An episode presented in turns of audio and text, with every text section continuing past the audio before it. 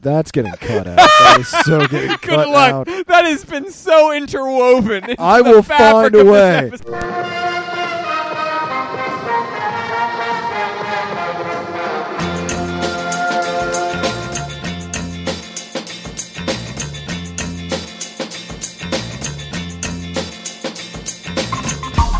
That, that is Get true. over This is the first time you It's forgot okay. to record. I remember the second episode of Stick It in Your Ear Hole. We recorded like the whole thing, Yeah, and then found out that it was it gone. Oh no! so we we were trying to like recap everything that we Yeah. had said, so it makes sense. That's my biggest fear. Is one of these days that Parker will just send over the uh, It'll unedited, unedited and it'll just be one. like silence. Yep, and it'll just be silence. And me going, what, what, what? Actually, I kind of had a scare like that last week where I couldn't update the drop. Like every time,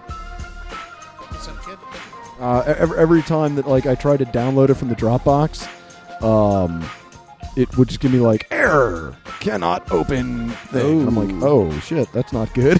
like it's three in the morning and I'm panicking. Like, can I get a hold of Parker? Oh yeah, I was I was assuming that worked out okay because you didn't email Yeah, me back. yeah. I didn't even email you back going, God, no! What are Well, we gonna do? Okay, it worked out because the episode's out. So Yeah, it's mystery totally- Well, solved. I don't know if it did. Parker doesn't- Mystery solved. I don't know if we Parker? did. Literally, there's no, Mystery solved. there's no listeners that would tell us it's not blank audio. That's true. Hey, whoa! There's at least However, I listen, so Yeah, I but would you know. and Chris were there, so you could when you hit play, you would just be replaying the memory. Holy crap, you're right. wow. I can't blew prove my that that's mind. not what I do. I just blew my There are mind. times where I'm like, I don't even remember us saying that. I wonder if I'm just imagining that this is what went on. Well, anyway, Anyway, wel- everybody. welcome to Enter the Critic. We had a great intro. Yeah, all but I planned out, wonderful deleted. intro. but it was lost. Uh, To we talked about yeah, Parker sexually harassing himself. yeah, Parker talked about how he sent himself dick pics. Um, And his like we shock also we also noted that we are re- recording on Halloween, even though you're not going to hear it for much later, and we're going to start calling all movies boobies. From yes, now which, on. which sounds like boobies. right. That's right. So- that's right. We're a mature movie. So just remember, Parker sending himself dick pics, boobies. oh, a match man. made in heaven. Man, this podcast is going places. Grade eight to the gutter, direct. Do not pass go. Anyway, special delivery to the gutters. what do we do here? I don't, I don't know. I don't know. You show- guys are getting this mixed up with sticking in your ear hole. Oh apparently. dang it! That's right. Anyway, this is Enter the Critic, a podcast where each week we talk about movies, both new and in theaters. This week's uh, movies are Carrie and Ender's Game. I'm Chris Clump. With me, as always, Is Matt Schaefer? And Parker. Li- oh no, another error. I Oh, accidentally. no, no! I've been recording. Man. oh, you've been I, recording. I've been recording this awful nonsense that we've been doing. Oh no, that's the Four- worst mistake. Four months. I've accidentally I've been done- recording this shit. I've We've What got a been rela- horrible mistake. We've been releasing this. Parker sitting here thinking, I've, I've wasted 25 hours of my life. well, before we get into uh, the movies, let's get into some news. Parker, you mean, you mean, you mean, I got news. you mean the boo? The, the, the, no, I- First I off- used to call it that. news that's very relevant Oh, to snap. this particular show Oh, snap. due to our theater Netflix dual episode. Yes. Netflix wants big movies for theaters and streaming simultaneously. Well, Okay. Well, all right. But to to quote to quote a great man, whose name may or may not be Bob Dylan, because I'm pretty sure he's the one that said it. Okay, You can't always get what you that's the Rolling that's the Stones. Rolling Stones. yes. But sometimes and You that's just fine. might find you, get, what, you need. and that's why I said may or may not be Bob Dylan because I honestly wasn't sure, and clearly I was wrong. All right. Well, I know, I'm, or at least I'm pretty sure we have we have conflicting opinions on this. Matt, I, I, uh, No, I'm. I know my opinion is yours. I think it's totally a bad idea. okay. All right. Sweet. Hmm. All right. But uh, do you not have um, at least love for the idea of what happens with on demand with like the smaller titles, okay. like all right. Smaller Escape titles from is fine. Tomorrow and all that stuff? Smaller Like- titles is fine because it's going to help those movies. Right. But as far as ever big like blockbuster movies being released on the, like uh, the same day on Netflix, that would kill movie theaters. Yeah, like it would. yeah. It re- yeah, you're right. It would because because those crappy like uh, paranormal activity movies wouldn't get anybody going out to see them because those are fine to watch in your house by Right. yourself. Yeah. You know, they're probably even better to watch in your house with no one else around. Actually, yeah, it's probably way more. you know, it's probably scarier. Well, and here's here's the the the sad reality is that a lot of people, even m- a lot of the time myself included, when you have a nice home theater with surround sound, nice, you know, whatever, fifty inch that you plus spent a lot of money on. Honestly, a lot of the time, you're gonna say. Oh, I am not going out to a theater with a bunch of people that smell and I don't like and sticky might floors. talk. see, see that at might first, talk. yeah. That might like Yes. chew loudly. At, Whatever. at first, I was all I was like, "Yeah, that's a great idea," so I can watch movies at home. And then I realized that I just went to see Psycho for a one-day showing. I went before work, and it was literally me and one other human being But- sitting in the theater. And I'm like, I could have watched this at home, but instead, I wanted to see it on Right. the big screen And- with surround sound. And that is because you are a true movie watcher. And I am, uh, honestly, at the root of it, I am. I do still appreciate that experience, however flawed and sometimes annoying it is. Right. There is something intangibly, it's nostalgic because Yeah, I, I exactly. grew up with it, and it it does harken back to like a great, you know, American uh, social thing, which is Mm-hmm. going to a movie theater to see a film. You know, even if you don't like the people that you're around, you're still around them, and it's a very social event. However, not uh, increasingly that's becoming less and less with American culture because of the Right, advent of the home theater. And, um, and that, and you have a, a big divide of people who feel that all right, we're at a, we're at a theater, cell phones should be off. I shouldn't be checking them. And then you have people who want actual sections of the theater where it's like, okay, this is a cell phone zone. where right, we this can, is the talky talk. yeah, we can we can Yeah. talk and we can tweet and we can check our Facebooks while we're watching a movie, which I think is stupid. However, but you might be able to live tweet it, and then everybody's so Nobody, excited. unless Chris- you're Patton Oswalt, nobody fucking cares about your live tweets. Hey, here's the reality though. There may there may come a time that in order to stay in business, theaters will do. Oh that. yeah, and that's the thing. Bottom line, theaters are going to allow whatever they have to to make money. Right. Um, and this idea here with Netflix, like you like like like you said, Parker, uh, and and and Matt, you also kind of reiterated. I really like the idea of this for indies. I love the idea for this for independent films. Um, and stuff that isn't getting a wide release theatrically. I'd love it if it got a wide release Netflix. Yeah, Um, but they are. They. I mean, this article is talking about not limiting Big, to independent movies. Yeah, but it, the other thing is, this summer, Steven Spielberg in an interview um, was set talking about um, the the future of the film industry, and he was saying that like he can see that the film industry might be like headed for like an implosion, and he actually like there's a quote where he said something about in the future you, you're going to have to pay $25 for the next iron man movie but you'll only have to pay like $7 to see lincoln like it might go down that road because right. like you're going to go down a road where there's like the budgets are too high and they're not recouping the expenses but they need to but you know th- there's a lot so, of things so that we are would see like Mm-hmm. an actual um, I don't know what's the word like contextual price right pricing yeah, like a It- yeah, pay it- Yeah. depending on the budget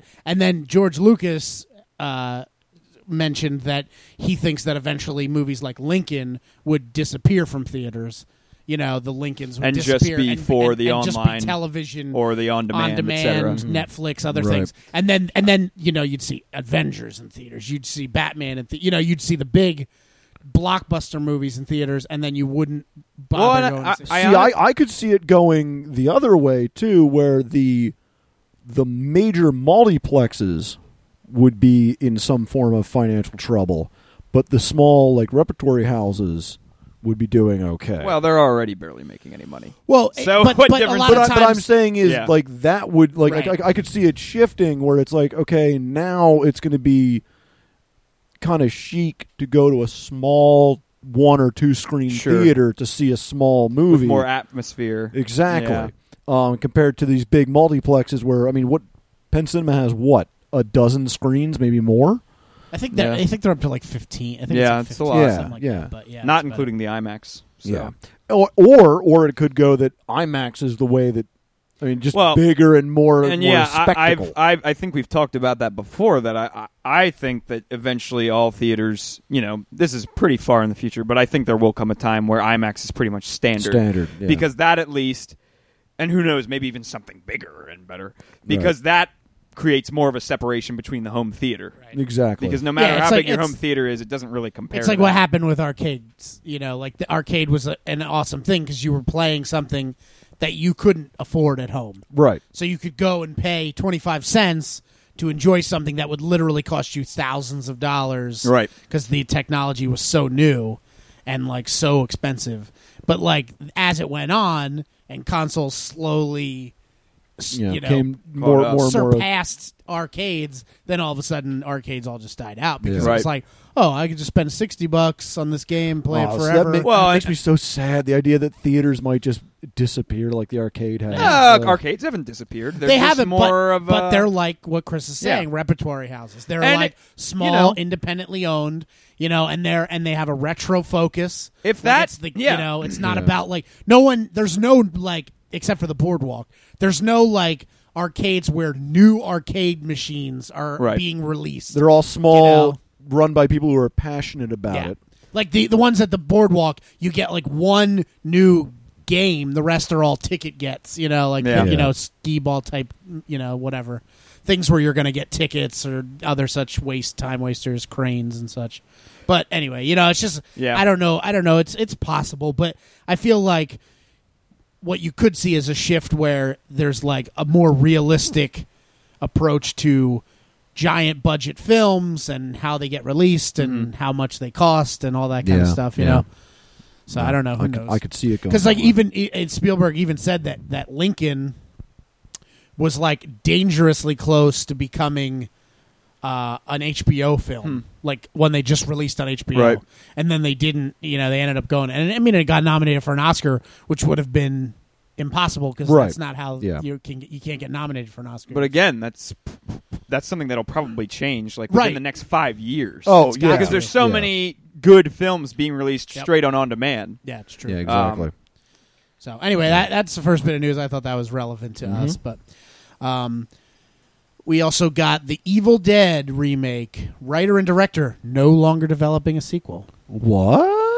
Really? Uh, though Evil Evil Dead remake director Feed Feed Have fun with that one. Feed Fede Alvarez dropped a bomb last week saying that Sam Raimi would direct Army of Darkness 2, which Bruce Campbell would likely return for. Um, the remake's co-writer recently spoke and revealed that he and Alvarez left the sequel months ago. Oh, see, that That's a really shame. ups- Oh, that, that's a shame. now I wonder if this means that just Raimi will be even more involved. Who knows? I mean, I know, I know Raimi, like like like you just said, he, he he has been talking about doing Army of Darkness too. I I can't see him revisiting horror again.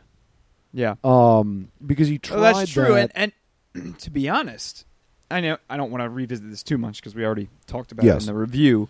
But the tone of the remake is different even than the original yeah, absolutely. Evil Dead, which is, is the most horrific Evil Dead. But the remake is even more, by many accounts, horrific. At Yeah. least in a, in the sense of being shocking and kind of kind of mean. hmm Oh, absolutely. Uh, so if if Raimi would take a more you know supersede, superseded role, that would like change things. and and from what Well, I understand, let me just tack in there is there is an update that when I scrolled down that um that uh, Fede Alvarez I guess responded um, that there may have been a lost in translation there because it's the co-writer was the one who dropped this bomb right, right. so it said, and he just responded to somebody on Twitter saying, "Don't believe everything you read online." So it could be that maybe okay. just the Oh, okay. Alvarez guy might still be involved. Maybe the other guy got kicked off. Maybe Right, he's right. bitter. Hmm, maybe he interesting. just said something. So, Yeah. Interesting. but anyway, so well, it yeah, at least it's it's like yeah, I don't know why they something would. weird's unless, going on. Yeah, unless there was a big falling out or something. I It's mean, you possible. would think they would really want to do that. I mean, it Yeah. was pretty successful by all. yeah, yeah, by all definitely. marks. But no, I, I, I could not picture Raimi going back to horror. For, for, again, I, I I could be wrong about this, but from what I've read and, and interviews and stuff like that that I've, I've heard, Um, Raimi only did a horror film. He only did Evil Dead and Evil Dead Two because it was something that he knew he could get financed. Like horror was easy to get financed in Right. the '80s, so he was like, "I'll just do a horror film." Um, and he likes doing just Horror esque stuff, but not. like, but like, but he, Yeah. he he's also likes being obviously likes being silly, and he likes having like the comedy. Because even involved Drag Me to Hell, which by all accounts was his like revisitation into horror, Right. was still really funny. and that kind of flopped, and that's another reason why I don't think he's gonna want to go back to doing horror. It's a 'cause great movie though. It is good, but yeah, it's definitely It, not. it, it like- didn't. ma- It didn't, didn't make do money. well. Yeah. Yeah. Um, so this next bit of news is really just for Chris. I don't know how many other people are going to be excited. Oh, here it comes. What, what, what do we got? Takashi Miike will be making a Yakuza film, and Tom Hardy is officially on board. Takashi Miike is Ichi the Killer and Thirteen Assassins. Oh, I I uh I like Thirteen Assassins. So yeah, so Such those good both movie. Ichi the Killer is very good too. if you haven't seen it, you you should know. definitely check that out. It's a little bit rough because it's in, it's one of his early films, but it's it's really good. But anyway, it's uh it's Tom Hardy um, playing at a former American GI joins the Yakuza shortly after World War II. So That sounds awesome. sounds That sounds incredible. awesome. sounds awesome. So yeah, so Uh, yeah, th- Thirteen Assassins is such a good film. Yeah, it's really good. Um, it, it it's it's it's definitely in my top of just samurai films in general. I loved it. wow, Um, because you've seen quite a few. yeah, and and I just I was just blown away by it. I I, I love when it first came out. People complained like, ugh, so much talking. Like, yeah, it's a samurai film. right. Have you not seen it? It's not a kung fu film. Yeah, Right. kung fu films are different than samurai films. Samurai films are It's not almost Bruce always Lee. samurai films are very much like westerns. A good Right. samurai film is 95% dialogue and 5% quick fight scenes that are And it's- over really fast. and, and a lot of that five percent is like the last ten minutes. exactly. Although in the Yeah. case of Thirteen Assassins, it's like the last twenty-five, That- which is nice. that that yeah, and and but a lot of people thought all samurai, samurai films were like 13 Assassins where you have a 30 minute fight scene at the Right. end that's this huge spectacle. Almost never. I mean, look at look at like what in my, my favorite samurai film is Yojimbo. Right. Um I think maybe 10 minutes total yeah, of fight scenes, and most of that is just the dude walking up and just like whipping his sword out once, cutting the dude's throat, and just putting it right back in its sheath. like, and he's like, "Yeah, I just did that. What? Well, and that's I mean.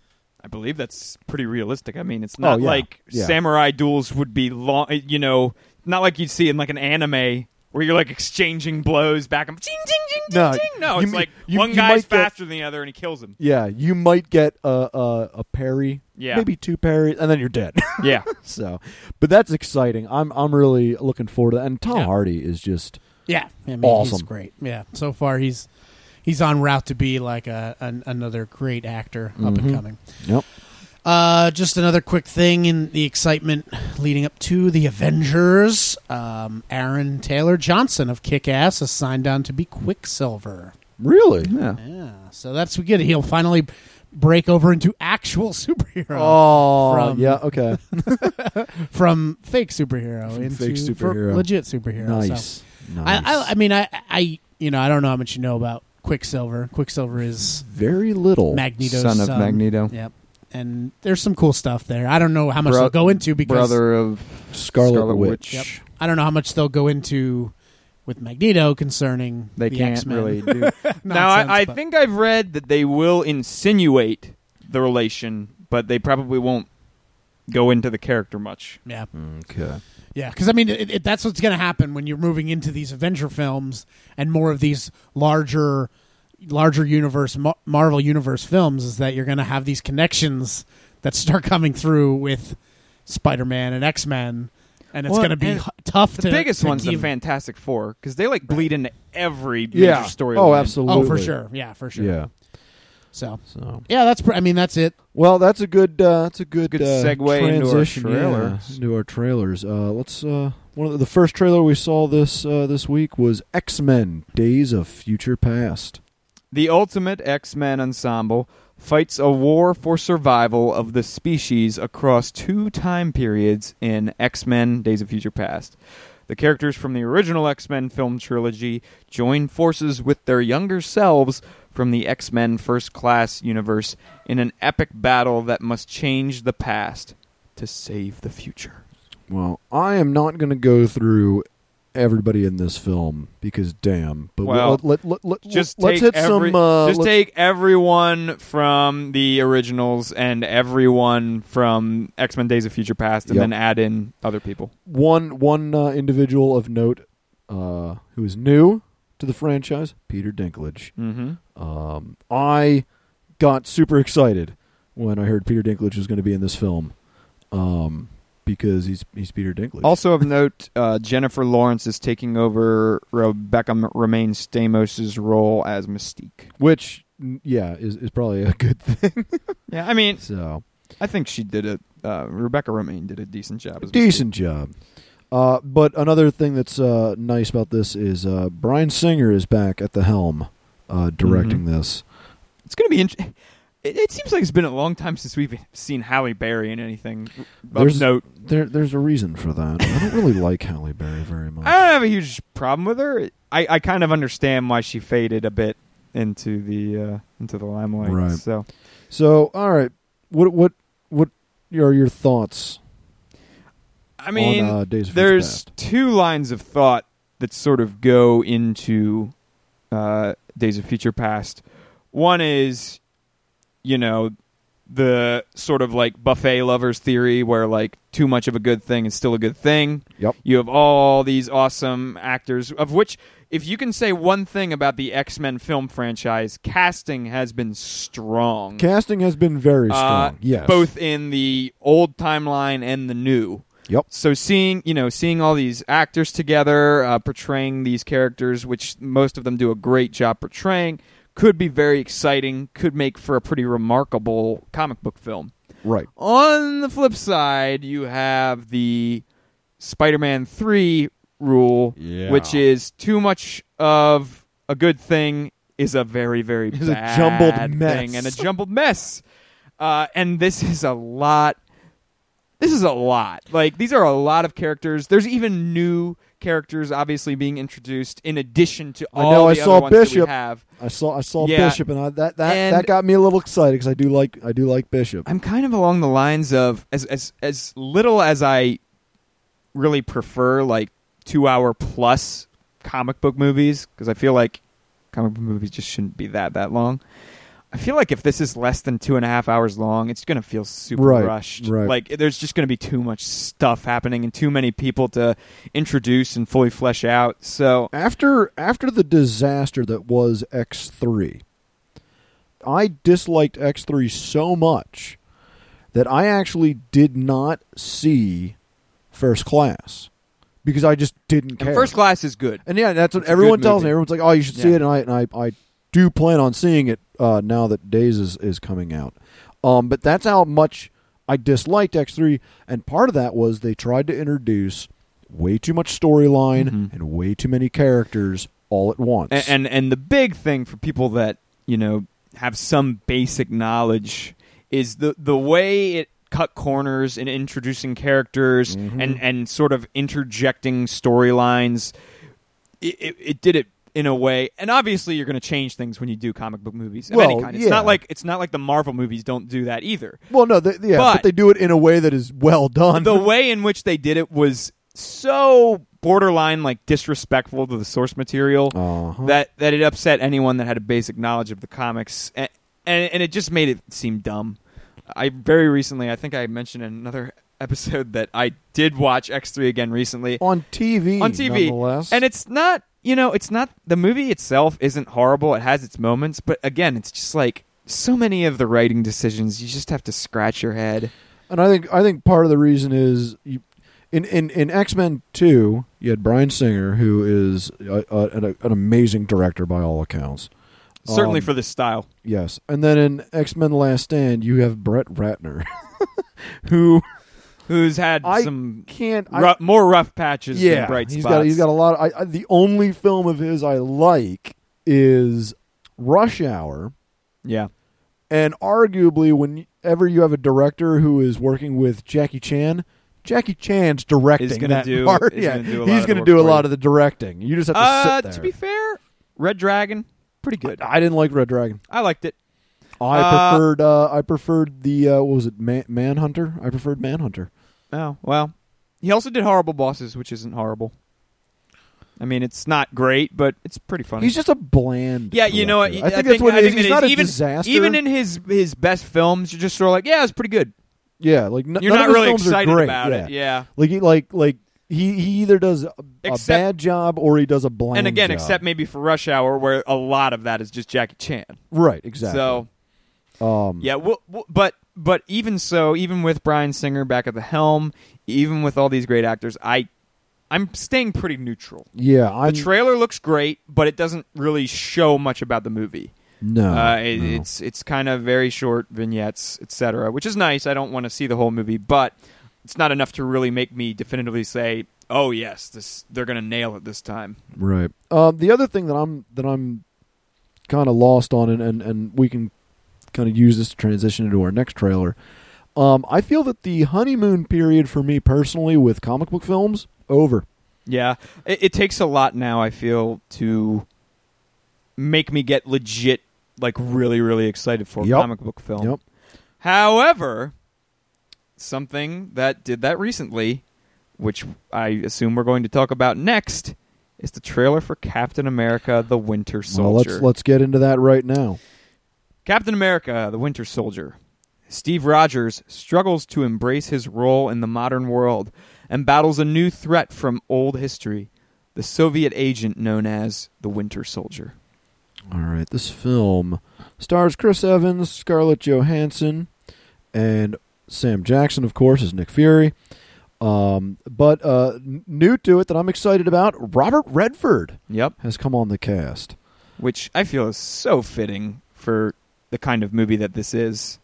Because in his later life, Robert Redford, in my eyes, is kind of known f- as as being a part of like the political thriller genre, Oh yeah, and that's Yeah. definitely what what has me excited about this movie and everything that I've read about it and what I've seen in the trailer is that by all accounts, this is going to be a very action packed uh, political thriller, and when done well, I really enjoy those kinds of movies, and Mm-hmm. I think fusing, you know, the Marvel comic book universe into into that kind of genre, especially, of course, if you're going to do that, you're going to do that with Captain America, oh of course. because a lot of people don't realize Captain America, like the later years after like he would stopped being a propaganda piece for like WW two Right. uh, writers didn't really know all the time what to do with him, so they made him kind of a subversive character. Uh, he became less about you know a propaganda piece or just being a puppet of a government, and more America's reaction to some of the questionable things that the Right. government was doing, and some of the harder times in America, such as the Vietnam era, etc. And a lot of the storylines revolve around him kind of reconciling, you know, what does it really mean to be a patriot? What does it mean to be an American? Does it mean just following the, you know, the status quo blindly? Does it mean just being a puppet for whoever wants me to do, you know, go on this mission, etc.? Or does that mean like fighting for an ideal that I kind of find on my own? Right. and, right. and you definitely see hints of that uh, coming through just in this trailer because in the trailer it seems that he comes to blows with Nick Fury and the pretty uh, controlling, uh, very pertinent for recent American events Mhm. such as the NSA, Yeah, etc. Can- Uh, but but in the Marvel universe, Shield is known as being that kind of organization oh yeah, yeah. they're they're very much uh, questionable good guys. Yeah, uh, They, absolutely. they have their moments where they're very very controlling, care very little about privacy of American citizens or superheroes. Yeah. And if that's the case, if that's the route they're going for, this gets me excited because um, even though the, the like I said, the, the honeymoon period for me is over where I no longer get excited just, just about a comic book film. It needs to be more than that. Um, I would like to see comic book films have an, uh, a little more not not that they already aren't legitimate, have an air of legitimacy about them. And I think uh, having actors like Robert Redford um, involved with this kind of is, is a step towards that, and in, in, in a good way. Um, where it this, these aren't just for kids, and these just aren't you know these movies aren't just for uh, adults that want to have that like like like everyone complained about Pacific Rim being for 14-year-old boys. Mm-hmm. Um I would like comic book films to have that air of legitimacy. Something like like that I wanted The Watchmen to have, but it just didn't quite get it. Um I would like to see this movie kind of take off in that route.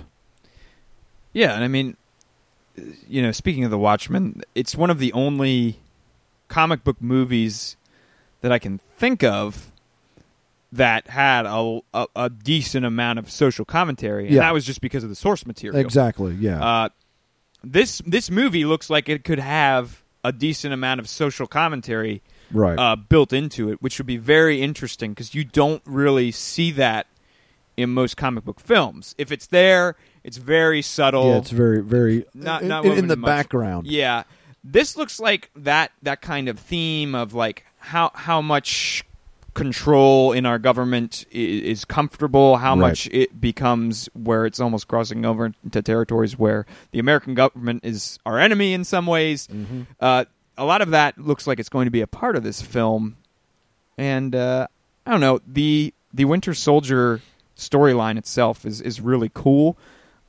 Uh, for those of you that don't know anything about it, one yeah, I know next to nothing about well, it. So. well, the winter. Well, I don't want to give it away because I, I don't want to spoil the movie for people that aren't familiar with the storyline. I will say it will be interesting how they handle it because uh, one character that's central to that storyline they they barely touched upon in the first Captain America movie. So it'll be interesting to see if there's some more flashbacks used in this, etc. But we'll see. Yeah. So that comes out uh April of uh next year. Yep. April So, fourth. Look forward to that. Very excited. All right. Well, let's uh let's move on to our f- first of two feature. Yeah. Did we say we were going to cover both? Yeah. Oh, Yeah, okay. I said earlier. Uh so first of two feature presentations uh this week we saw Carrie. Carrie, a reimagining of the classic horror tale about Carrie White, a shy girl outcast by her peers and sheltered by her deeply religious mother, who unleashes telekinetic terror on her small town after being pushed too far at her senior prom. All right. This movie stars Julianne Moore, Chloe Grace Moretz. I always have a hard time pronouncing her last yeah, name. that's right. Um, as far as I know. and that's about it. Yeah, not too many Not other. too many other big, big names names. I did recognize Judy Greer. Judy Greer. Yes, I did recognize her. Judy Greer, who uh, I need, actually need to look and see some of the. other She is stuff from the. I I've, I recognize her from The Village and Three Kings. She was also in. She was in What Women Want. Uh, I think I, I I have a feeling I've seen her on TV. Yeah, she's been in a lot of. TV stuff. She was uh oh, she's Kitty on Arrested Development. Uh, she She voices in- she voices Cheryl on Archer with which I never knew that was her. That's fun. Yeah. But anyway, yeah, she's you'll you'll definitely recognize her. So, all right, what did you think of Carrie? Well, after the swift realization that this was in fact not a Carrie Underwood biopic, um, which did cause did cause a bit of disappointment. I must. Is that why you slumped down so hard in the theater? You were just like you were sitting next to you, and you're like, oh god damn. Uh, I really wanted to watch Carrie Underwood. Anyway, no. Uh, this this film. Well, okay. I I don't know if you recently rewatched the original. I did. Okay, I did not because Okay. I I purposefully wanted to come at this review as someone that. I, I did watch Carrie the original, but it was years ago. Right. And I honestly, all I can remember are just like images from it. I don't Mhm, remember mhm. the spe- specific plot points at all, etc. Even when I try to compare it with this movie, I have a hard time because I can't remember what happens in that movie that happens in Okay. this, etc. Wow, it's good that you did that and I actually watched. Yeah, the, it's, so- it's almost like we planned this. So I came at it more, uh, almost intentionally, with the idea of how does this movie stand on its own, Right. disregarding trying to compare it with the original. And honestly, I think it's pretty good. Okay. I think it's a pretty solid film. It it definitely has a unique feel about it in that it's not really a horror film. Maybe the last you you could say the last 15 20 minutes are a horror film, but mostly it's a it's a teenage coming of age story and a and a tragedy. Mm-hmm. it's it's really more tragic than it is scary at any point. I mean, there are horrific things that happen, but there's a lot more things that are just kind of sad.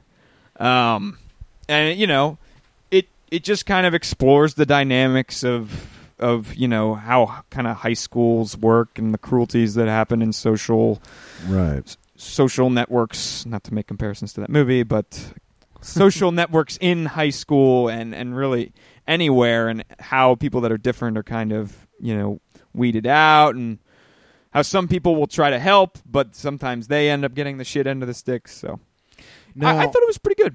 now I did. Uh, I did see the original uh, about a week before I went to see um, this one, and I've seen the original several times. Um, and so comparatively, this film is about the same length as the original. It's about hundred minutes. Um, and I did I did see some points where they improved on the original, and then there were some other things that I saw where I I preferred the original to to the remake. Um, one of the things that I felt was greatly improved with the 2013 Carrie is the pacing. Um, Okay. the 76 Carrie starts out strong, and then gets just really really slows down within the first like after the first like 20 minutes. And then it grinds. Um i actually talked to a, a, a, a listener um jim uh at work who was telling me that he he's never seen the original carrie because he couldn't he couldn't make it to the prom sequence because he was just so bored. And i can totally understand that. Um there there are times where she's like her you know making the dress and the you know getting get, getting asked out and stuff it really grinds to a slow halt um whereas this one the pacing seems to be a little bit better with her learning how to use uh her um telekinesis um the one thing i didn't like oddly enough is i i i I, I okay to say I didn't like it is wrong. I preferred um, Sissy Spacek, uh, her her portrayal of Carrie over uh, Chloe Moretz's portrayal Now- of Carrie. Before you go on, how much Yes. of that is because Sissy Spacek is not really that appealing to look at?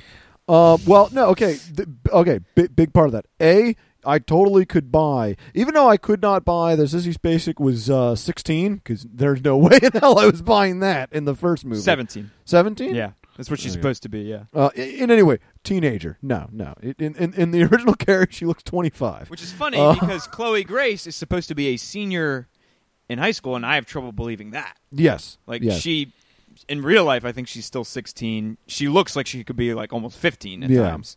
I had a I Sissy Spacek plays a much better um awkward individual. I had a real hard time buying her being socially awkward and maladjusted. Um I even thought she, I, honest, honestly, I, I thought uh, I thought she did a good job. I mean it wasn't I she didn't do a bad job. I just preferred Yeah, the, I, the, I, I the think Sissy Spacek. a lot of a lot of people, a lot of people do criticize Chloe Grace Moretz, and they don't necessarily criticize her performance as much as they criticize just who she is, which she's a pretty attractive young girl that is known in all of her other roles as being pretty charismatic. Yes. Yes. and it's it's a hard sell to then take her and be like, oh yeah, this is this really super awkward girl that doesn't know how to be Yeah. with anyone. Blah blah. and blah. that and, and and that could just be like you said the star quality uh, affecting how I'm seeing the film. right. Um, but one of the things that I that I thought was more effective in the original uh, during the prom sequence, um, uh, every time that Carrie and you know use her powers, Sissy Spacek opens her eyes incredibly wide, like almost Oh, yeah. wide. Yeah, and that I she do just remember. Looks. She doesn't use her hands. She just looks, real sharp looks. Uh, in Whereas this one, Chloe- yeah. uses her hands to She's kind of almost like being uh, an, a conductor almost. Right, right. Um, and so that kind of was like, well, that's an interesting take. It, it, it didn't rub me the wrong way. It was cool how she floated though. That was cool. I that was that was very cool. cool. That was very when cool. she's sort of like writhing through the air. I thought that was awesome. Um, now the the other individual I want to talk about who I think knocked this out of the park was uh, Julianne, Julianne Moore. she was good. She did an amazing job Yeah, as she the was mother good. and the just the the just creepiness. Let me ask you something. Did the mother in the original have that like those little moments of like self mutilation? No, Because no, that was unfreaking No. comfortable in this movie. That that was that was honestly some of the most horrific stuff. And it's not like she's doing anything ridiculously crazy, but it's just like taking. At one point, she takes a. Uh, I don't sew, so I don't know what it is. The the little pointy thing with like a ball. It's it's it. it's it's uh crap. My wife's a seamstress. She would know Uh, this. you know what I'm talking about. If you sew, there's the little pointy tool that kind of creates like a crescent, and then on the other end is a little uh, it's tiny for it's for ripping point. out uh, Yeah. seams. I, I do know point, that what it's for. At one point, she's having a conversation, and like, eh, I don't know what her true motivation is. I think she's just disgusted with this woman, or just being, you know, super pious. And she just starts jabbing her thigh, Yep, just start just her ripping her thigh with, open with with, this with the pointy thing, and then you're just like, no, please don't do that. Um, yeah, she does. She does a great job. Uh, in the original, the mother was just a, um, uh, uh, like super super religious psychopath, but didn't have, but like she could have been any, like, like like very religious individual. She didn't have the outward signs of, um, mental problems uh, that that Julianne Moore showed in this version of Carrie, where like she's obviously. It, it it isn't just that she's a religious fanatic; she is mentally ill. Right, right. That be, Um, yeah, that becomes pretty abundantly clear that she Yeah. has. oh, right out of the gate, right? Like in the first problems. season, like the season, the first scene, yeah, you show like, oh, she's crazy. yeah. Um, and I thought she did a phenomenal job. Uh, what Um, did you think? Because Michael of Exit the Critic pointed out that the portrayal of Chris, who is sort of the uh, the bad guy, if you will, in the movie. I mean, Oh, uh, yeah. What's her? Yeah, Portia yeah, yeah. Portia Doubleday portrays her in the new one. Uh, what did what did you think of that role? Because according to Michael, her portrayal is much more vicious than, or or maybe he said the opposite. I don't know. Um, in the original, the the character of Chris, you you really you know that she truly truly hates Carrie, Yeah, like really hates Carrie. Um, and then at, like once you get past that, then you start believing just how this th- this girl will do just anything to just Right. ruin her life. She just hates her so much.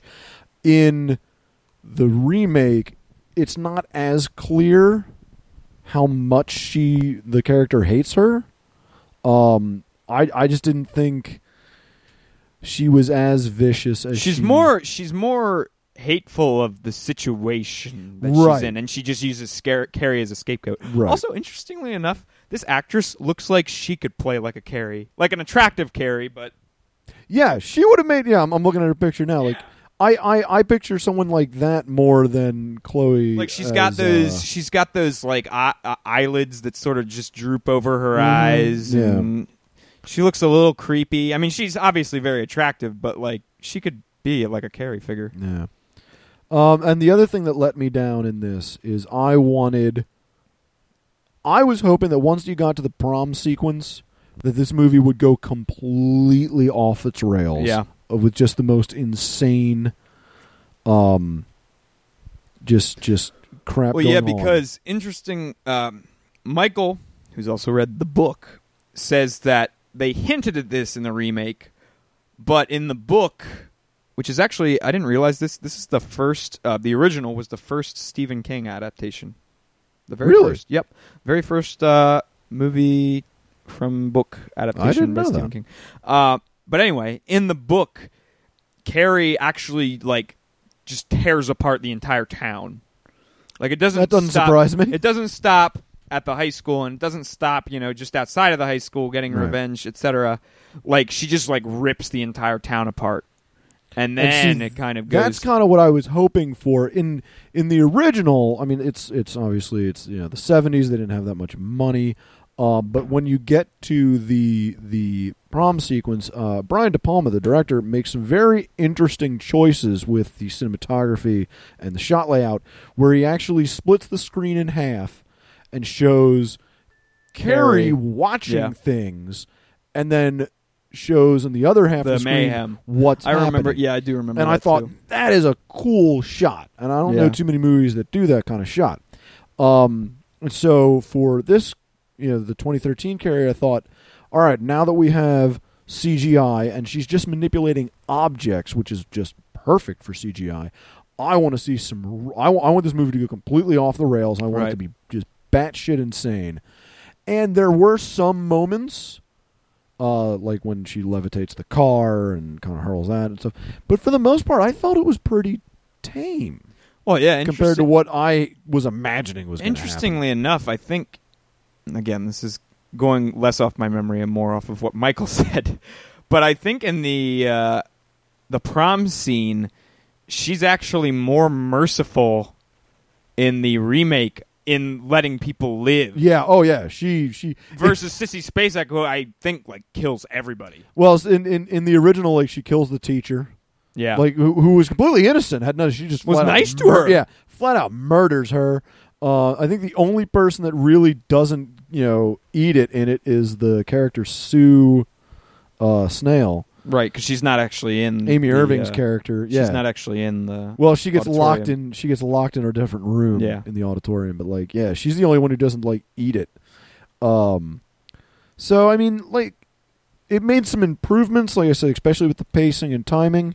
Um, uh, but there were also some choices that I just didn't understand why Yeah, they went I- that way. I, I think the consensus is, and I can't say, you know, even though I don't remember the original that well, I, think this is one of these remakes that's serviceable, but it's not. You don't feel like it's necessary in the Right. end. You just kind of feel like this just is something that exists now, but Yeah. it didn't really need to be.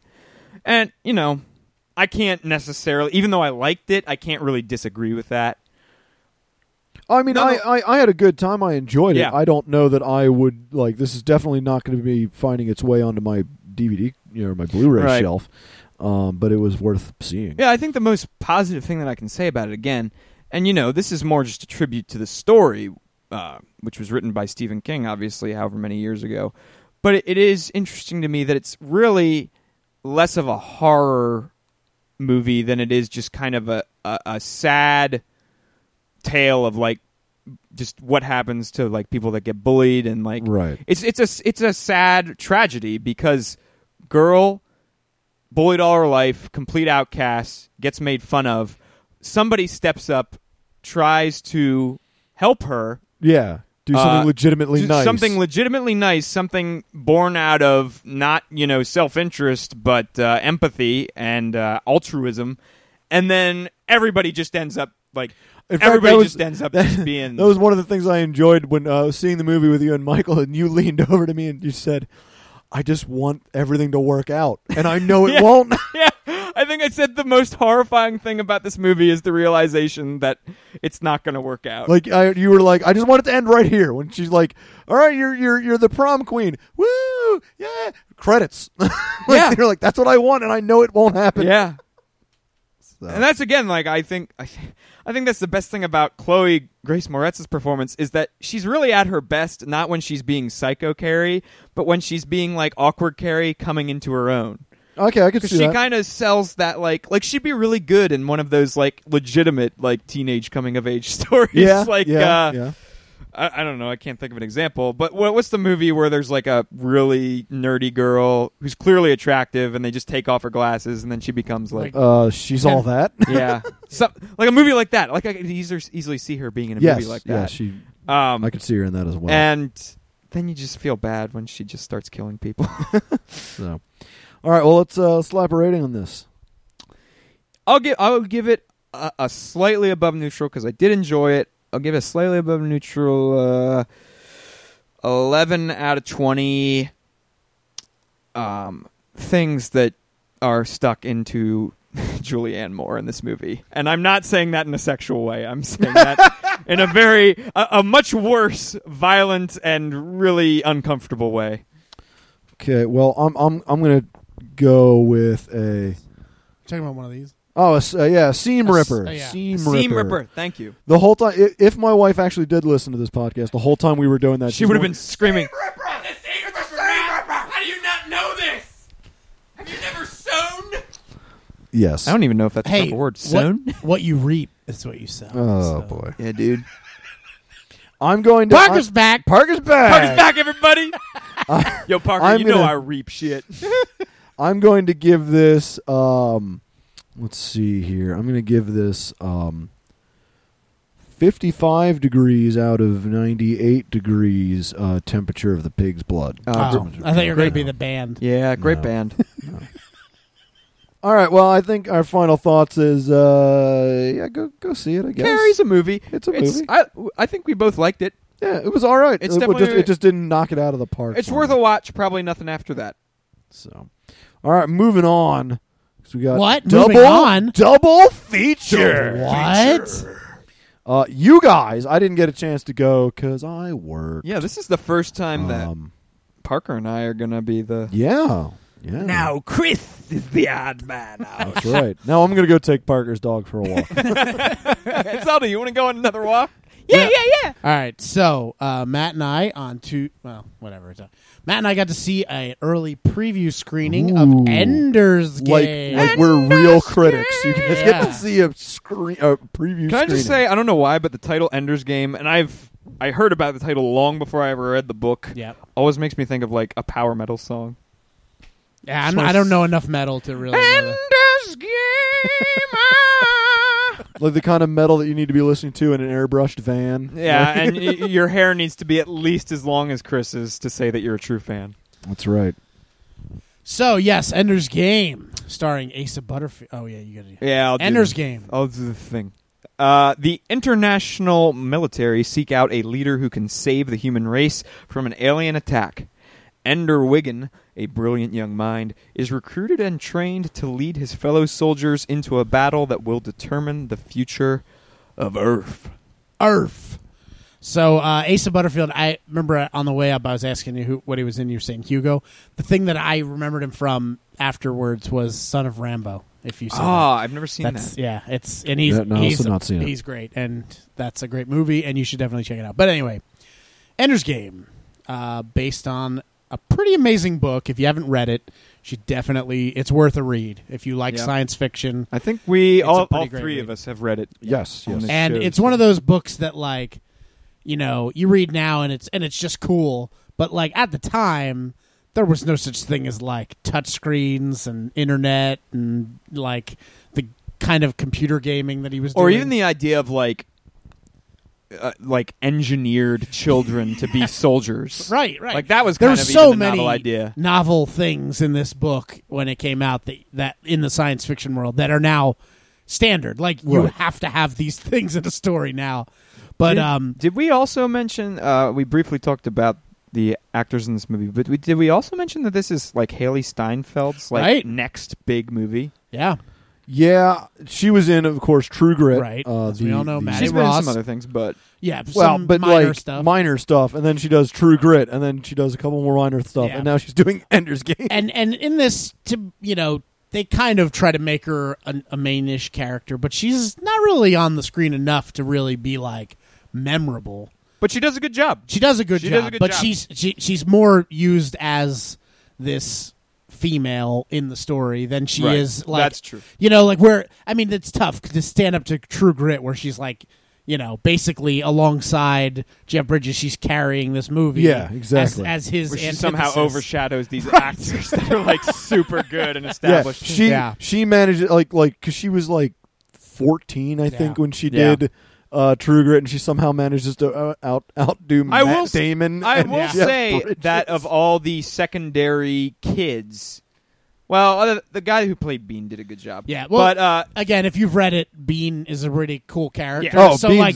Bean if was you- cool enough to get his own book Right. afterwards. If, if you like the book, like you're gonna like that character, even though he doesn't do te- too much stuff. You're just like, yeah, it's Bean. Bean, hell yeah, Bean. Also, No, I wanted to point out Bonzo. Right, Yeah. Did you ever, in passing, happen to watch Hannah Montana? I couldn't No. place where I knew him from. Is that what he's from? He's like Rico in Hannah Montana. He's like one of the like mainish characters. How and the he's hell like, do you know that? I, I, you know, I have niece and nephew. Yeah, Oh, okay, I, okay, have okay, I've okay. watched. I've watched it. But like, yeah, he, he. I- I was like, that guy sort of looks familiar, and I'm thinking, I wonder how many people are seeing this, like that grew up on Hannah Montana and and are old enough to, you know, like uh, to go to see a movie, whatever. Like, and then they're like, what? Because he's like, you know, like tr- trying Oh, to be yeah. super mean and he's like the most and- brutal of the kids. Yeah, definitely. So, uh, yeah, but I don't know. Kind of, I guess Yeah, I'll get get, into the movie. criticisms out of the way. Uh, the cast, other than Asa, is nothing terribly memorable. I mean, Harrison Ford also does a great job. Whoa, Ben Kingsley. He doesn't do a great job. He's, He's in good. It, he's in it for like maybe twenty. Remember, minutes. yeah, remember his character is not Right. in it for a whole. I mean, lot. Right, in the right. in the book, the character's only in it for the last. That's true, but you get Ben. Kingsley. and he's good, but also let's not. We people love to always, you know, equate Ben Kingsley with like, oh, Gandhi, Gandhi, Gandhi, guys, Oscars. Oh, let's not forget he's done some forget terrible he's done films. some shitty things, He- and Lots. he's been shitty in them too. Oh Like, yeah. Yeah. Um, um, Yeah. what was that? Uh, um, oh fuck, the Sands of Time movie he was in. Uh, Prince of Egypt. not Prince of Persia. Prince he of was in Persia. Prince of Persia. He was also in Prince of Egypt, but that's like a voice. so there's definitely there, there's definitely Ben Kingsley definitely has a bit of the I really established myself as this great right. uh, you know, Indian American actor. That's what I'm going to be now. Because because you look at almost any role that he gets and he's like, we need this like really established like regal Indian guy. yeah.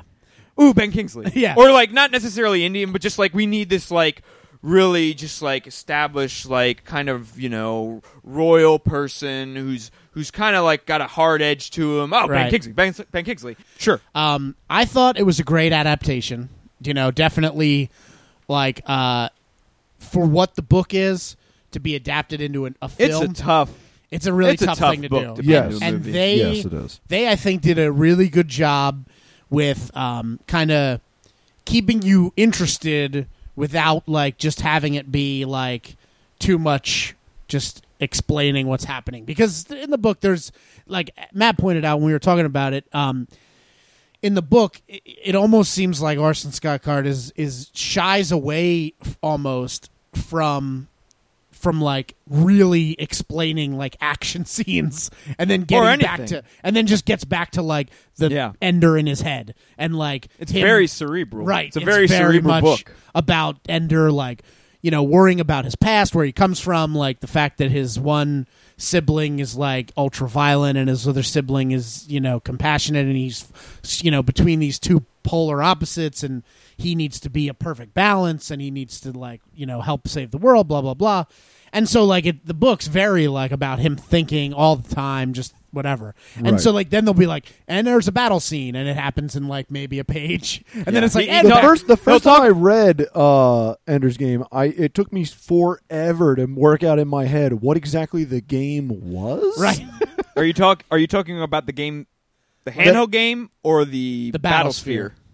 The the the the the the video game he plays no or the battlefield the where the, they the, fly around the battlefield where they're like flying Right, around okay. with the s- the the, the Yeah, stun 'cause guns or whatever. Because it took And the pylons. yeah, it took Yeah. me forever to try to figure out what it looked like. Actually, that that's In a compliment. I have for the movie. I thought they did a very Yeah. good job representing that how that was in my head. Right. Really, the only difference is that they made the walls translucent, whereas Which I was pictured way it- cooler. which was much better to look at. Because in Yeah. my head, it was like like gray steel. right it was almost like the Yeah. Cerebro in x-men Right. they're just flying around Which that would be so boring to look at. So they did Super- a much better thing. But the layout was similar to, in my Exactly. head to Yep. how it was. I, I agree, and it's exactly what I pictured. And I had said like when we first heard that this was going to be a new movie, I said it's weird because you know the you know even and then as the trailer started happening, you know they focused on like the the the battles in space, and I'm mm-hmm. like that's such a small part of the story minute part of the that story. like they're gonna really like I, I was thinking it's really gonna hinge on whether or not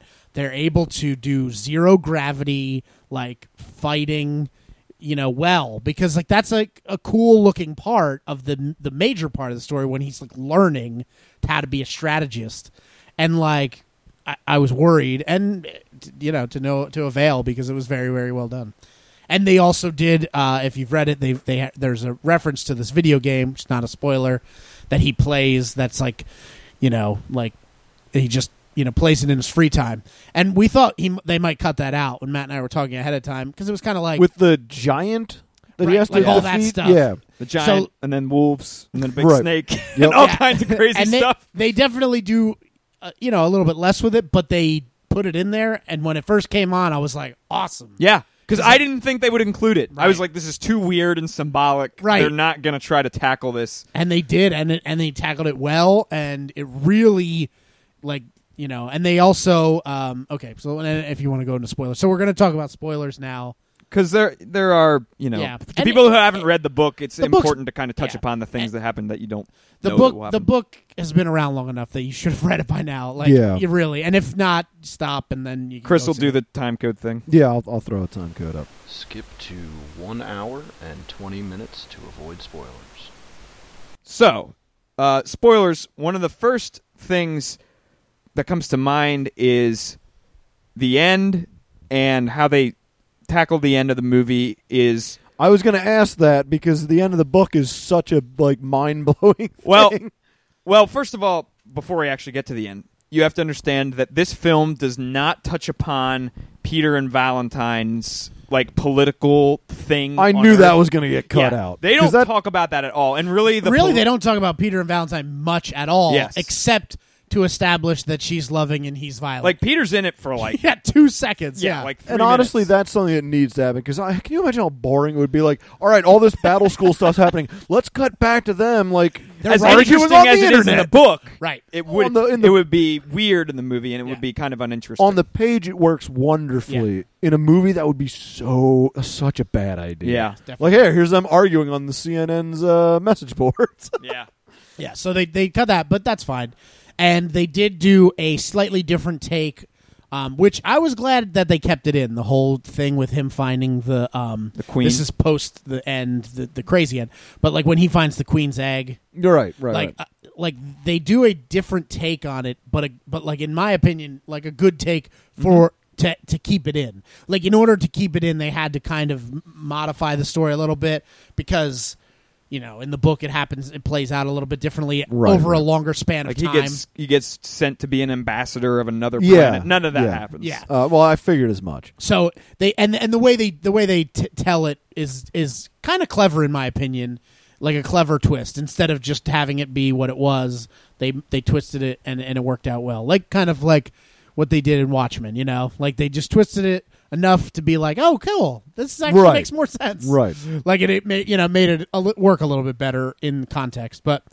Um, as far as the ending, the the major cool twist at the end goes, I will say that I was sitting next to Tony and his friend, and they both hadn't read it.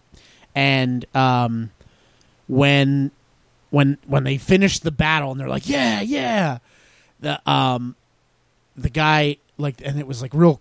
It's you know they kind of play it out weird where the where the you know Harrison Ford and everybody watching is kind of just staring and then like you know and then a voice comes over and it's like we've got the feedback up and then you see all this destruction and like everybody's confused I, the one get the, tony's friend leaned over to him and was like dude i think this is really happening Yeah. and like and like you could hear That's actually like, really cool. I didn't hear them say and- that. yeah like he was like dude this is because I wasn't you know, sure so how like- obvious it was or not. Hey, and he like he's like, I bet this is happening or something like that. And and I thought that's cool because like that is a huge, awesome, twist Right, yeah, because really in, in, in in the book, I remember the first time I read the book, and, and they're you're going through, and then it suddenly you realize at the same time Ender realizes like, oh, this isn't just a computer game. I'm Yeah. actually controlling ships. yeah, yeah, it was it was well done. It you know it was uh, a little bit different than the book. Like Matt and I talked about like. We we liked how they their initial reaction in the book The is to commanders. start crying and like like to be Yeah. like so filled with like Because it's did like it!" you know a decades Right. decades long war, that's Right, Finally right. over, and they basically just break down. And this, they're more like high fiving each other and just being like, "Yeah, Well, yeah, because if I remember right in the book, like the kids don't realize like after they're def- after they're defeated, the kids are like, "Hey, we won the game," and then the the adults are, Are so bawling because they're like, "You've saved us, Well, and- Ender." And he's like, "What are you talking? Oh shit!" And Ender's Ender's reaction initially is great because it is like he just won a game. He's just like booyakasha. yeah. Like- Which, like, because in the book, like, I remember that was like leading up to the final battle. He was like stressed and on like the edge of his Yeah, seat. he and he was was at just the like, very I edge. can't take it anymore. And so then going into the final battle, he's like, "Well, f it, I'm gonna just start cheating like I did in in battle school. Right. Like I'm gonna just start."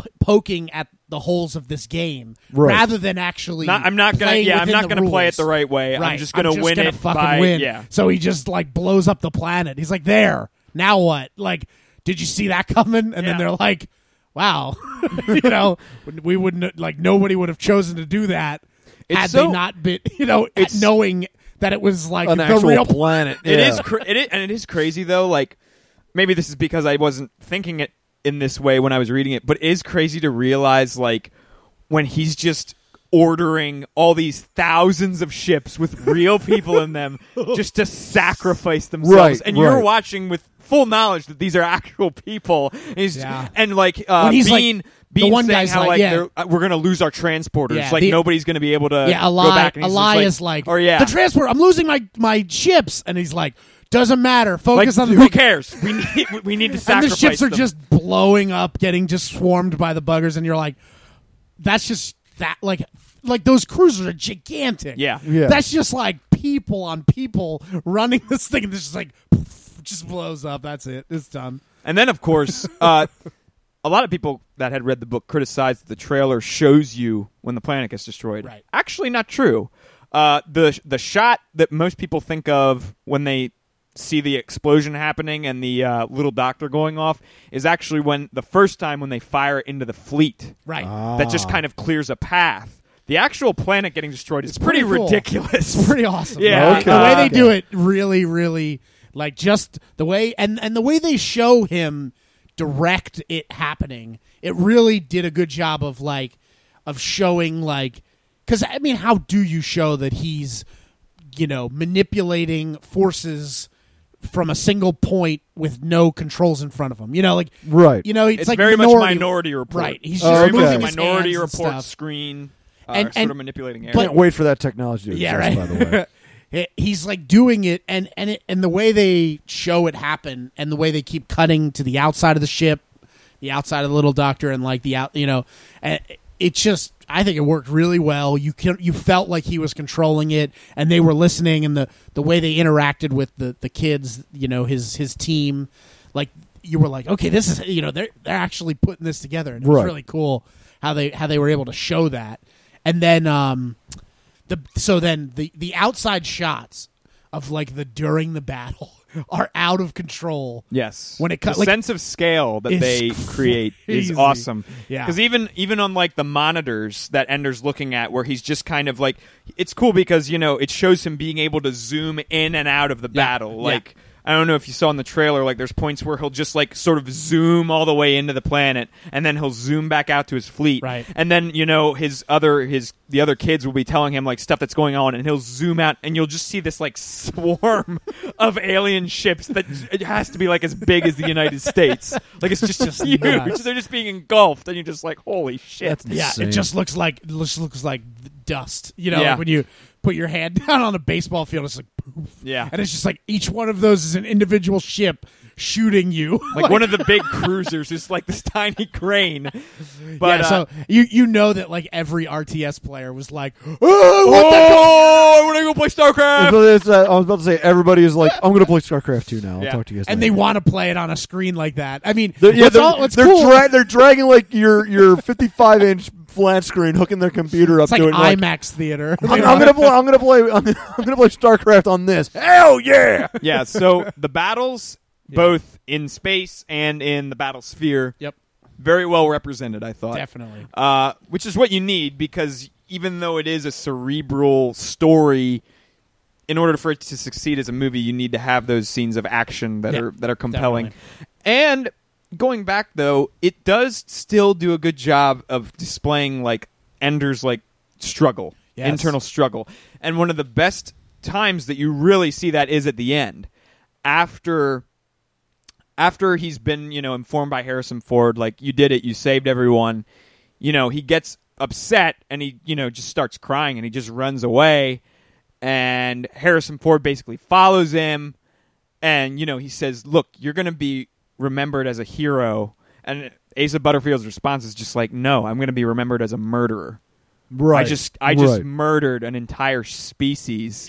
And I did it when they were not even coming back to hurt us. They were Right. just they were just staying back. We don't know why they were staying back and just sort of chilling. Yeah, he and said- we I like- just I just came and killed them. Harrison Ford's like they were amassing a military, and he's like, right, because we were invading, basically. Yeah. like he makes Yeah. that point, like like we were like moving into their space, like so they were like get ready, and then they were like just kind of holding to see what would happen, and so he's just like you know, and so that that was really like It was intense and Yeah, emotional. it was good. And the other thing too is that, and I thought it was nice. They they make the one of my favorite quotes from the book the opening quote of the Yep. movie. Yeah. It has you know black screen that has a quote by Right, right. Ender, and and it's the quote that goes something like. Uh, it's only when I am about to destroy my enemies that I truly understand them and I And truly I love them. Yep. Which I think yeah, is one of like that's- the coolest Yeah. concepts in the book. Yep. Like, and I feel like that's some like art of war shit. That, Yes, like, totally. When you like, it's true. Like, I feel like that has to be true. When you understand someone enough to like break them down, Right. Like, you have a level of empathy that's almost on like that. That's love almost. Yeah. But Yeah. then you you use that to kill them. Um, yeah, yeah. That's, that's one of the, the- things that I, okay, I'm, I'm I'm glad to hear that they kept that kind of theme in the movie because that was one of the my one thing I loved about the book was like the idea of like, well, who's the real bad guy here? yeah, definitely.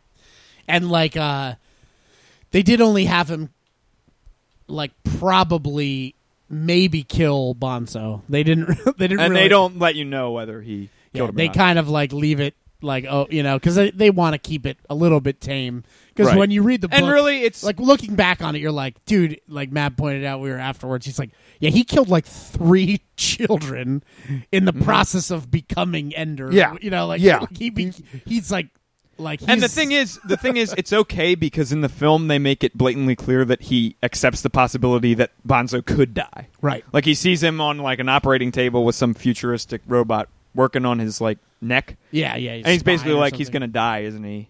And Harrison Ford's like, no, no, no, no. Yeah, we got technology. No, he'll be fine. We're gonna send him home. He'll be fine. So Um, so do you think this is going to lead into a uh, uh, I don't know, like a, a, bean multiple? a bean Yeah, movie?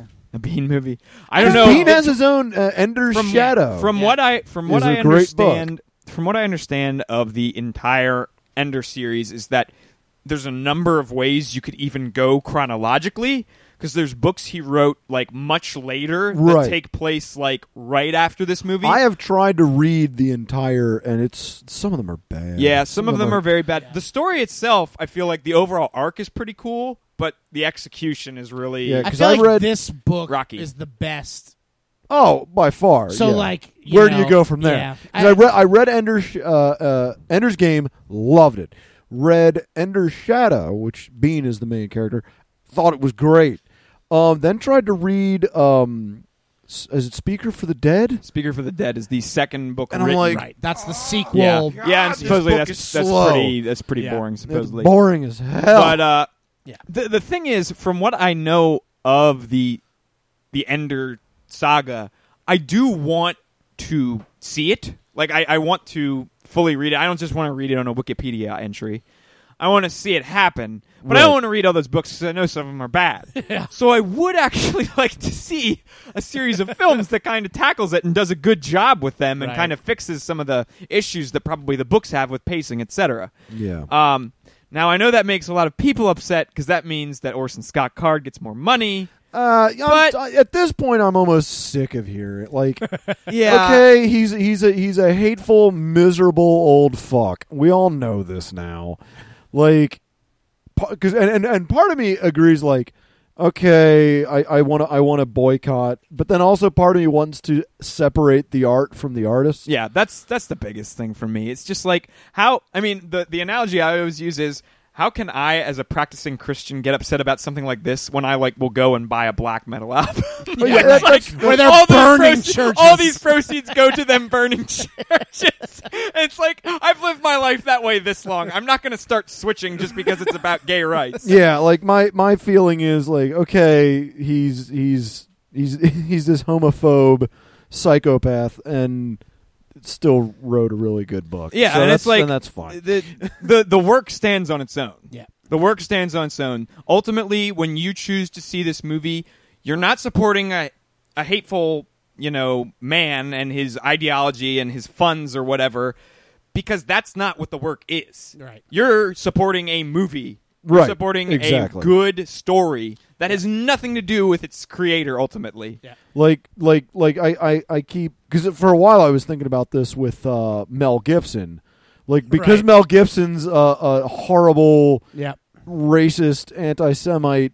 Does that mean I can no longer like the Road Warrior? Right. Because I fucking love the Road Warrior. Right, but it's like he's not those characters. exactly. Right. Exactly. Mel Gibson, the actor, is not Mel Gibson necessarily the man, and the characters that he's portraying and the work that he does can be fully appreciated and enjoyed, Right. w- while separating what he is in his personal life. Because when you get down to it, and we've talked about this before, some of the best people when it comes to making art in any shape or form are the biggest assholes. Oh, absolutely. Some Yeah. of the Super worst up. people, like you don't want to hang out with them. You No. don't want to support Yep. them. It's like uh, But- I st- I still like Mike Patton Mike Patton's music, and from all accounts I've heard, Mike Patton's He's a a complete douche. prick. Yeah.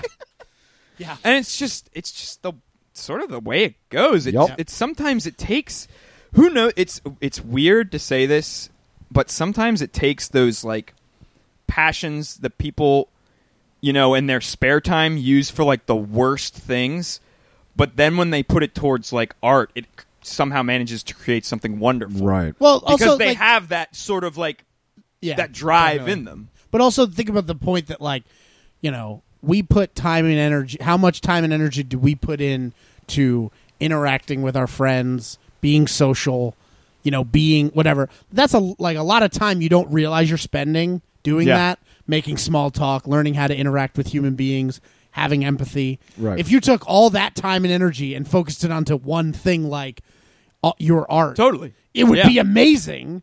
But then you would be a horrible person. right. be a horrible and that's being. pro- that's also probably what happens. Yeah. it's Yeah. like these people are are masters of their craft because But they've spent you know what? all their you, time on Yeah, that. you become a master at something when you spend time doing that instead of the other stuff. That and when you have entire just like legions of people telling you that you are amazing and can do no Oh, wrong, yeah. That's gotta you mess with you. start to believe it, and Yeah. then Yeah. you say crap like what Yeah.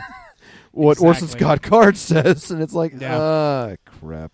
So no, don't don't let the fact that Orson Scott Card is a hateful, hateful man uh, stop you from enjoying his his work because. Yeah. Uh, I loved the book, and from what I'm hearing from you guys, uh, you guys loved the movie. And the interesting thing, we talked about this before we saw the movie, is that the book, if you take it at face value, like it's so, it's so almost against the things Right. that he stands for. There's there's certain Yeah. moments that are like very like, you know, like where you, where you're like kind of, you know, a touching moment between two, you know, young boys of the same, you know, I mean, you know, this, I was gonna say boys of the same sex, but like two, you know, young kids of the same sex, and they have this touching moment, and it's not like it's like overtly homosexual by any stretch, but like it's definitely like, you know, like it takes a certain amount of empathy towards yes, relationships. He Right. also he Just also wrote this how many years ago, and like has true. just gotten older and angrier That's and more true. Yeah. miserable. but but even but even the whole theme with uh, of the the overarching Right. theme of the buggers and stuff it's about like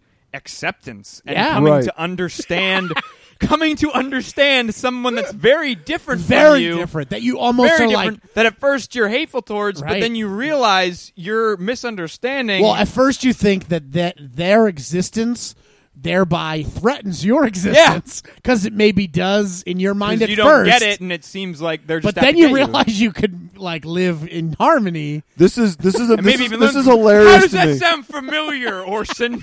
this is funny Does because that here's, ring any bells for you? Here here's a situation where someone is using um, the individual's own work to derail their Yeah. own opinion. yeah, exactly. It's So. crazy. All right, well, uh, slap a rating on this sucker here. Let's uh, let's hear it. I'm gonna give it my highest rating yet. Oh snap! Not not not necessarily you know proportion wise, but just in the numbers that I'm going to use. I'm gonna give it nine hundred and eighty thousand men and women of the United States, a Space Marine Corps that Ender mercilessly sacrifices in the last sequence of this movie, out of uh, you know whatever plus two hundred thousand of that. Okay. Okay. Uh, I'm going to give it uh, five enders out of game. Okay. Nice. All right. Nice. I, I I will be putting the time code right before you speak. So yours is still technically a, uh, a, A spoiler. spoiler. That's So fine. Be hateful. work. That's fine. Uh, hateful. Oh yeah, I guess it is kind of a spoiler. I'll have to beep. I'll just beep all your stuff out. All everything. That's Matt everything says. Matt says. Eventually, Enter the Critic will just be. Welcome to the critic. yeah, sounds good, Matt. All right. Moving on. so, all right. Well, that about uh, wraps it up here for us on Enter the Critic. Uh, Oh, does it? Does yeah, it wrap does. it up? It wraps it right up in a neat little package. Uh, as always, want to uh, remind everyone to check us out on Facebook, like us, uh, find us on uh, iTunes, and rate and review us. Tell a friend, hit that share button. Hey, tell two friends. Or three, whatever you got to do. No, do. don't get crazy. Just tell two Yeah, friends. Don't become that guy. Come But on, we don't want to be. We don't want to be that kind of podcast Right, where no. we just have everybody. Come We're an on, like- exclusive podcast. We're just for the few. we people want the that cream of listen. the crop here. We want your good friends. They're going to Yes, appreciate us for exactly. who we are. No, I'll Don't- take. I'll take anybody. I don't care. All right, Chris wants Um, the bandwagoners, so That's, I'm, hey, I'm fine with that. But uh, you ban- bandwagoners know deep in your heart, I hate you. yeah, we don't appreciate me and me and Parker do not appreciate yeah, you. Chris loves bit. you. We hate you. Yep.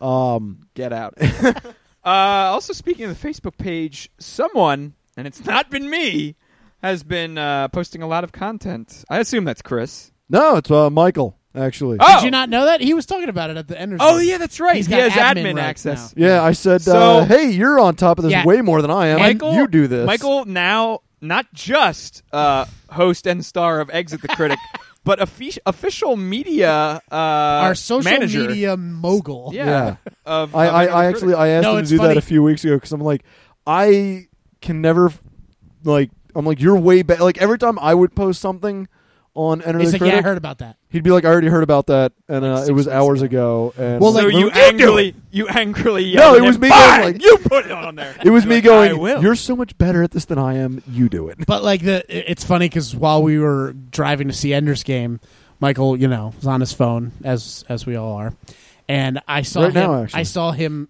uh, see the um, what was it? The sequel to Olympus Down. Olympus has fallen. Olympus has fallen, right? Mm-hmm. He saw that there's going to be a sequel, and he's like, "Oh God, that's awful." And then he's just like immediately navigates over to Facebook and posts it in the end of the credit. So you definitely picked a good person to do that. Yeah, they, he, because he- he like saw that news the minute it's getting posted, and then it's immediately on our Facebook. I've uh, I actually I've been following on because Facebook tracks all our stuff ever since I put Michael in charge of the uh, Facebook page. Um, our number of people seeing our posts have gone up nearly three hundred percent. well, that's what happens when you have them. yes. it's kind of hard for them to see posts Hey, when there aren't new any. episode. That's that's it. You get that Hey. every other week. Hey, everybody! We got a new episode. See you in a week. hey, shut up.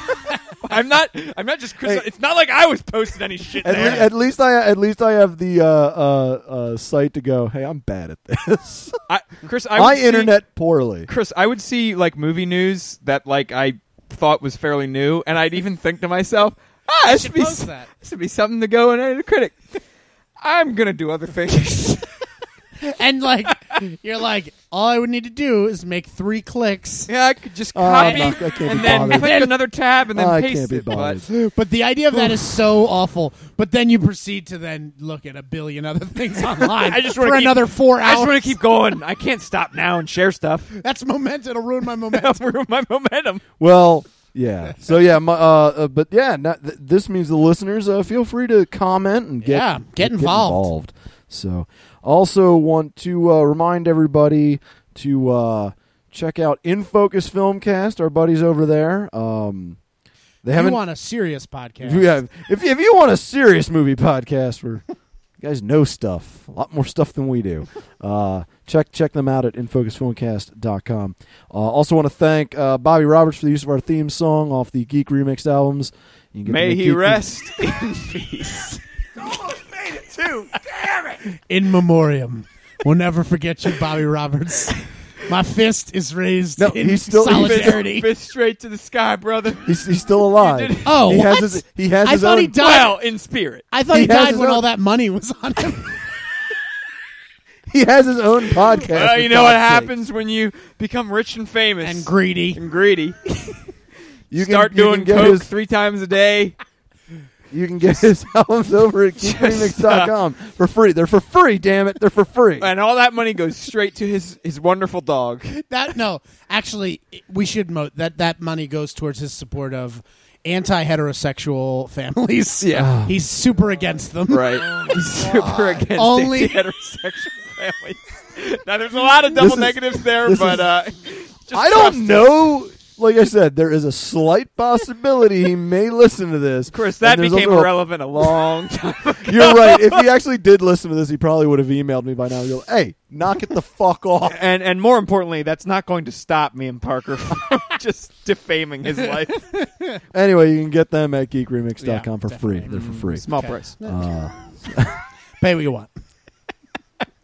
uh, you Minimum can, of $5, You, you, you, you can pay what you want as long Pay as what that's you free. want above five dollars. as, lo- as long as that's free. Damn it. All right. Well, uh, oh, oh, also, uh, one thing I wanted to start uh, a suggestion from a listener. Um, we should uh, we we used to do this a little bit. Where I think we should go back to it is uh, start announcing what our uh, Netflix movie is a week ahead of time. So, So next next episode. episode, is going to be uh, the House of the Devil. yeah, uh, Netflix instant play. So it's a good thing we have a week till we need to record that because I didn't watch it. yeah, well, don't worry, I've seen it several times. So you're just gonna talk all about it. Talk all about it right now, actually. So, all right. Well, until next time, I'm Chris Klump. I'm Matt Schaefer. Goodbye.